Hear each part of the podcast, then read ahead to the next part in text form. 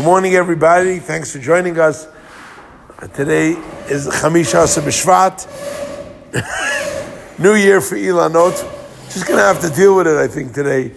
The noise. Anyway, uh, the New Year for trees. Today's Torah portion has a real curiosity in it.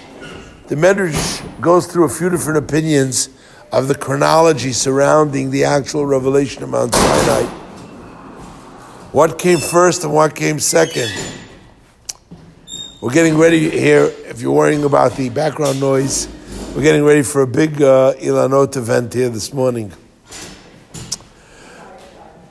So we're worrying about what happened first and what happened second. According to most opinions, today's Torah reading happened after Matan Torah. In other words, after the third set of 40 days of Moshe being on Mount Sinai, he comes down with the second set of tablets, and that's when he's sitting and trying to uh, judge or pass rulings for all of Klal Yisrael.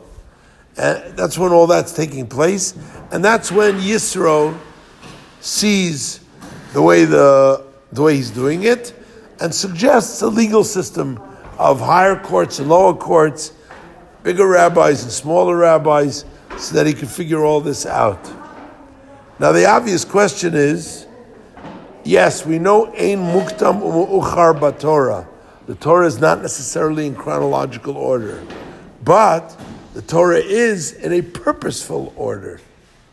So, if in fact this event took place at the end of the three sets of 120 days, why is it that we that we're stuck in the Torah prior to Matan Torah? Why is it put over here where where anybody want to try to answer that? Okay. The message the message is this and we're going to see more about this tomorrow, but we definitely can see it. The Torah has to be experiential. It has to be something you can experience in your life. Yisro says to Moshe, Ata techazeh. You need to have a deeper vision.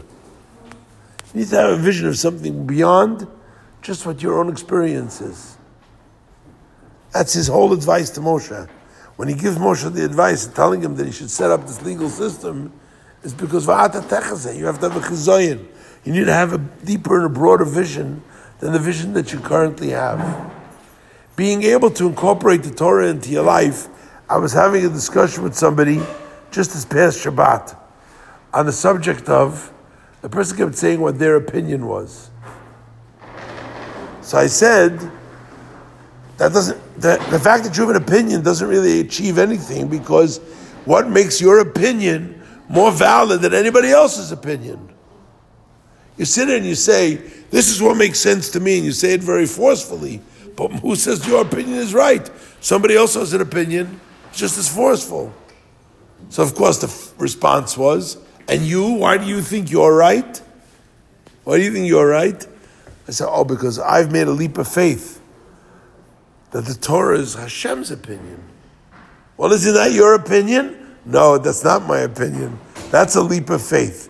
And it took me 25 minutes to explain the difference between my an opinion and a leap of faith. I couldn't come to terms with those things. Yisro is teaching Moshe that what he has to evoke from within the Jewish people is a combination of their vision and their leap of faith and also their opinion. You have to have be able to incorporate both.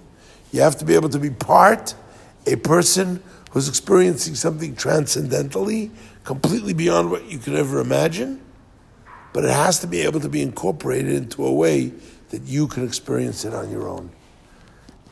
And that's the proper preparation for Matan Torah. So let's go out and uh, prepare ourselves and the world around us for the ultimate Matan Torah, the revelation of Mashiach. May it happen now. Amen. L'chaim.